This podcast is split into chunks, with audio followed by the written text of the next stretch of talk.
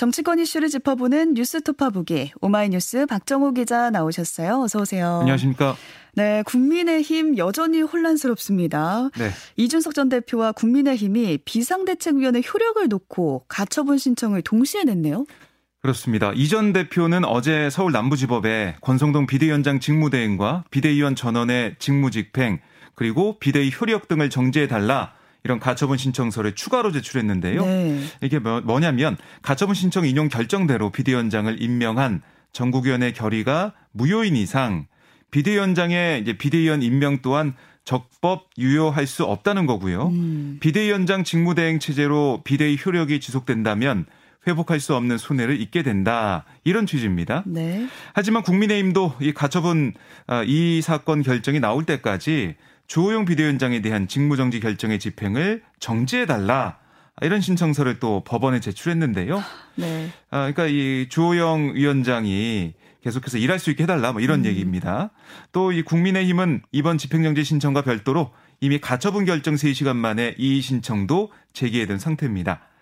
국민의힘은 이전 대표가 지난 16일 비대위 출범으로 당 대표직에서 자동 해임됐기 때문에 추가 가처분을 신청할 당사자 아, 이뭐 자격이 없다 아, 이런 음. 주장도 펼쳤고요. 아, 아울러 주 위원장의 직무집행이 정지되기 전에 비대위원 8명과 사무총장, 비서실장, 수석 대변인 등이 임명됐기 때문에 비대위원장을 제외한 나머지 비대위 구성원들의 법적 지위는 유지된다. 음. 이렇게 주장을 했습니다. 네, 양측이 정말 팽팽하게 맞서고 있는 듯하고요. 우선 국민의힘은 추석 연휴 전까지 새로운 비상대책위원회 출범을 완료하기로 했습니다. 네, 그러니까 새 비대위 출범 전까지는 권성동 원내대표가 비대위원장 직무대행 역할을 맡아서 당원 당규 개정을 위한 상임정국위 개최 등을 추진하기로 한 건데요. 음. 지금 비상 사항을 정리하고 당원 당규상 당 대표가 있어야만 불가피하게 할 수 있는 일들이 있다. 뭐 이런 얘기고요. 네. 비대위원들의 의견을 모아 만장일치로 일단 권 원내대표가 비대위원장 직무대행을 맡아서 새 비대위 출범 때까지 비대위를 꾸려나가기로 어제 비대위원 만장일치로 의결을 했습니다. 음. 그리고 오늘 오전 의총을 열거든요. 여기서 이 당원 당규 개정안의 비상 사항에 대한 규정 그리고 비대위 구성과 운영, 해상 해산 등의 내용들을 보완하겠다 이런 거고. 네. 그러니까 이 당원 당규를 어떻게 바꿀 것이냐. 그러니까 비대위 전환 요건을 규정한 당원 96조 1항이 핵심이거든요. 법원이 이준석 전 대표의 비대위 효력 정지 가처분을 인용하면서 비상 상황이 아니라고 해석했던 만큼 비상 상황이 맞다란 걸 좀 보여줘야 되잖아요. 네. 그 요건을 구체화하겠다는 겁니다. 명확히 비대위 출범 요건을 하겠다 이런 방침인데요.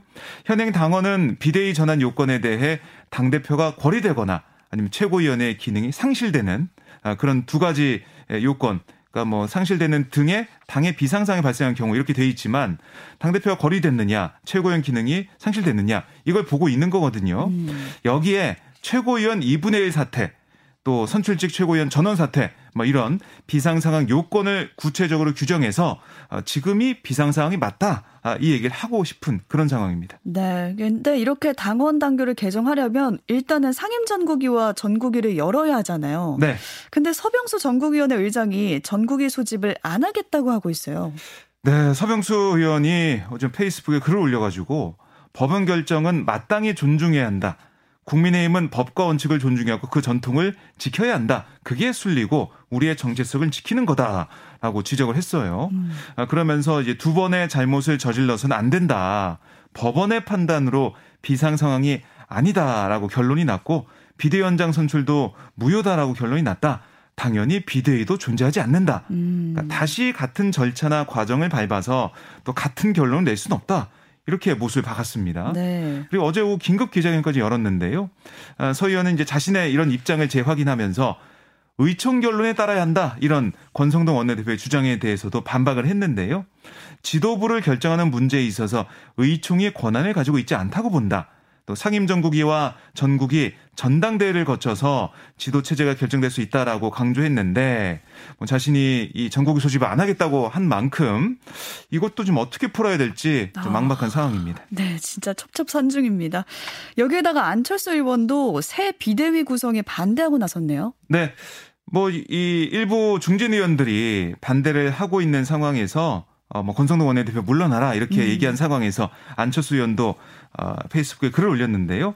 여당이 혼란에 빠져 중요한 개혁의 골든타임을 허비하는 거 국민과 국가를 위한 도리가 아니고 대통령을 위해서도 바람직하지 않다. 누구의 책임이나 잘잘못을 따지기 앞서요. 앞서서 사태를 빨리 수습하는 게 중요하다. 이럴 때일수록 겸허한 마음으로 국민 앞에서 정도를 걸어야 한다. 이렇게 얘기를 했고요. 네. 그러면서 이제 새로운 비대위를 구성하자는 주장 법원의 판결 취지에 맞지 않다. 음. 또 법적 다툼의 미로 속으로 들어가는 길이다. 가능하지도 않고 옳지도 않다. 이렇게 강하게 지적을 했습니다. 또 권성동 원내대표는 스스로 현명하게 판단해서 구성원들의 집단지성으로 문제를 해결할 수 있도록 즉시 여건을 만들어 주셔야 한다. 그러니까 새로운 원내대표를 뽑아서 직무대행 체제로 돌아가야 한다. 이렇게 촉구를 했어요. 네. 그러니까 이게 어렵고 더디더라도 정도를 걸어야 하고 어, 국민 앞에 부끄럽지 않은 선택을 해야 한다. 그게 국민의 마음을 얻고 당과 윤석열 정부를 살리는 길이다. 이렇게 말을 하면서 민심과 싸워 이긴 정권은 없다. 이렇게도 강조를 했습니다. 음. 아, 이렇게 뭐 당내 여론이 심상치 않아 보이는데요. 네. 오늘 의총에서 새 비대위에 대한 비판과 함께 권 원내대표 사퇴 촉구 목소리가 더 커질 것으로 예상이 됩니다. 네, 안철수 의원도 비대위 구성에 반대하는 상황인데 여기에 대한 윤석열 대통령의 입장이 궁금해요. 입장이 나왔나요? 네, 어제 윤 대통령 출근길에 기자관이 물어봤어요. 음. 여당 지도부 공백 상황에서 대통령이 역할을 해줘야 한다 이런 의견이 나온다는 질문을 했어요. 그랬더니 윤 대통령은 충분히 합리적이고 당과 국가의 장래를 위해서 합당한 결론을 치열한 토론을 통해 잘 낼 수 있을 거다. 우리 당 의원들과 당원들이 중지를 모아 내린 결론이면 존중하는 게 맞다 이렇게 말을 했는데요. 음. 뭐 당무에 개입하지 않는다는 원칙을 확인한 거다 이런 네. 분석도 있지만 당원 당규를 고쳐 새 비대위를 만들자는 의총 결의에 이견이 없다고 한 게 아니냐. 그러니까 주말 의총에 대한 지지를 한 게 아니냐. 음. 아, 결국 새 비대위 구성을 지지했다 이런 해석도 나오고 있습니다. 네.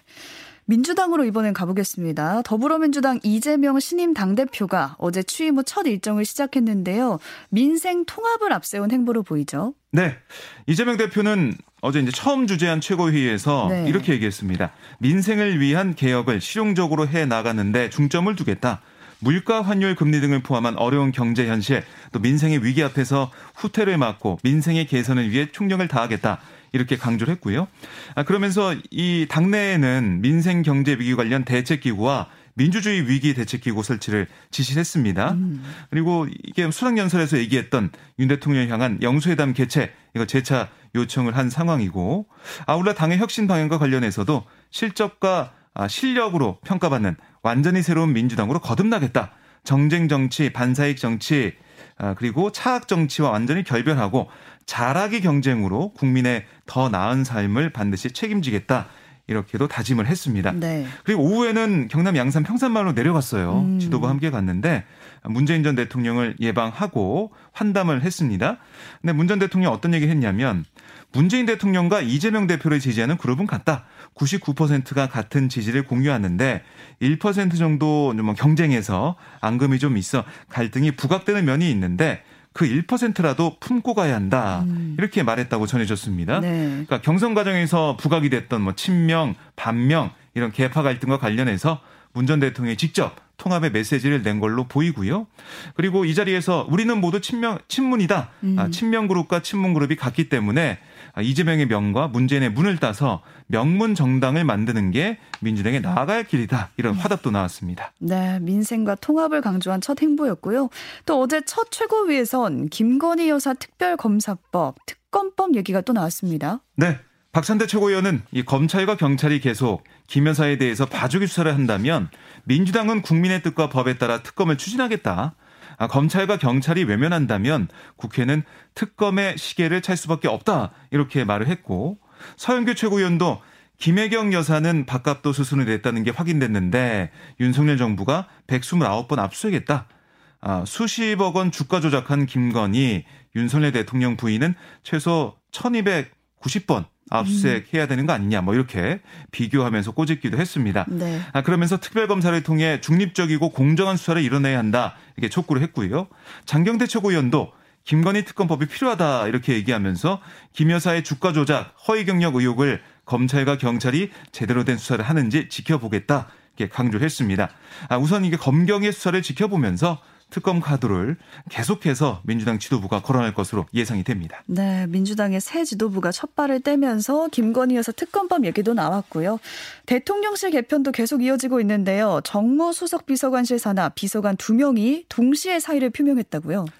네, 정무수석실 소속 홍지만 정무일 비서관과 경윤호 정무위 비서관이 사퇴 의사를 밝힌 건데요. 네. 정무 이렇게 1, 2 비서관이 한꺼번에 교체된 거 전례를 찾아보기 어렵거든요. 음. 예, 뭐이 보도를 보면 일부 보도를 보면 어제 사의를 표명하기 전날에 전화 와서 뭐 나갔으면 좋겠다 이렇게 얘기를 했다고 그래요. 그러니까 이준석 전 대표 징계를 둘러싼 여권 내용이 계속되는 와중에 여의도와의 채널 역할을 맡은 정무라인이 제 역할을 다하지 못했다. 이런 음. 판단에 따라서 인적 쇄신을 통해 정무 기능을 재정비하는 차원으로 보이고요. 어, 사실상 경질로 해석이 됩니다. 네. 그러니까 어제 윤 대통령이 출근길 문답에서 어떤 얘기도 했었냐면 이 비서관급 참모진 중폭 교체 검토와 대통령실 내부의 고강도 감찰과 관련해 대통령실은 국민 국민에게 가장 헌신적이고 가장 유능한 집단이 돼야 국민에게 제대로 봉사할 수 있다. 이렇게 말을 또 했어요. 음. 어제 대통령실은 김대기 비서실장 주재로 첫 인사위원회를 열고 용산 대통령실 인근의 집회 시위를 분석한 내부 문건 유출 사태와 관련한 아, 뭐 질책을 했는데요. 시민사회수석실 산하 A 비서관에게 직원관리 등의 책임을 물어서 면직 처리 결정을 내렸습니다. 네. 그러니까 내부 감찰까지 동반돼 대통령실발 인적 쇄신이 속도를 내면서 물갈이의 칼날이 당초 예상됐던 추석 전 비서관급 참모진의 이 중폭 교체를 넘어서 수석 비서관까지 향할 수 있다. 이런 관측까지 나오고 있습니다. 네, 지금 교체 후보에 올라와 있는 그 정무 수석실과 시민사회 수석실 모두 대통령실 7층에 있다고 하더라고요. 아, 예. 네, 7층에 지금 피바람이 불고 있다라는 소문이 들립니다. 그래서 뭐 결국 뭐 윤핵관으로 대표되는 당에서 뭐온 음. 그런 인사들 대신에 뭔가 이제 검찰과 아, 이쪽 윤석열 대통령의 어떻게 보면 직대 체제로 갈 수 있는 직보 체제로 갈 수 있는 그런 체제 개편을 하는 게 아니냐 이런 관측도 나오고 있습니다. 네. 어제 청문회도 있었는데요. 오석준 대법관 후보자 인사청문회였어요. 근데 이 자리에서 논란이 됐던 게 오 후보자의 과거 판결이었는데 네. 어떤 판결이냐면 800원을 횡령했다는 이유로 버스 기사를 해고한 회사의 처분이 정당하다고 손을 들어준 재판이었어요. 이날 청문회에서도 관련해서 질문이 나왔죠. 네, 오 후보자가 이 대법관 후보자에 지명된 데 주목받은 이 판결 그러니까 오 후보자가 서울행정법원에 재직한 2011년에 나왔는데요. 네. 오 후보자는 사전 서면 답변에서 어떤 얘기를 했었냐면 많이 고민했지만 단체 협약 등의 횡령은 금액의 과, 다 그 금액이 큰 금액이나 작은 금액 그걸 불문하고 해임 외에 다른 징계 처분의 여지가 없는 것으로 보였다. 음. 이렇게 해명을 했습니다. 네. 아, 특히 이제 오 후보자가 음, 변호사로부터 유흥 접대를 받은 뒤 면직된 검사의 징계를 취소한 2013년 판결. 이 판결이 이 800원 해고 판결과 대조를 이뤄서 유전 무죄, 무전 유죄라는 비판을 받았는데요. 네. 여기다가 800원을 횡령했다는 이유로 버스 기사를 해고한 회사의 처분이 정당하다고 판결한 재판에서 이 사측을 대리해 승소한 변호사가 오 후보자의 고등학교 후배이자 또 사법연수원 동기였다. 이것도 어제 확인됐어요. 음. 그래서 아울러 이제 당시 해고 당사자가 민주노총에 가입한 직후에 잔돈 횡령을 빌미로 해고당한 것으로 이렇게도 어제 나타났는데요. 아, 노동자 서민에게 가혹한 판결을 했던 배경에 오 후보자의 사적 인연이 작은 게 아니냐 이런 지적이 어제 좀 주요하게 다뤄졌습니다. 네, 청문회, 청문회 소식까지 다뤄주셨어요. 오마이뉴스 박정호 기자와 함께했습니다. 고맙습니다. 고맙습니다.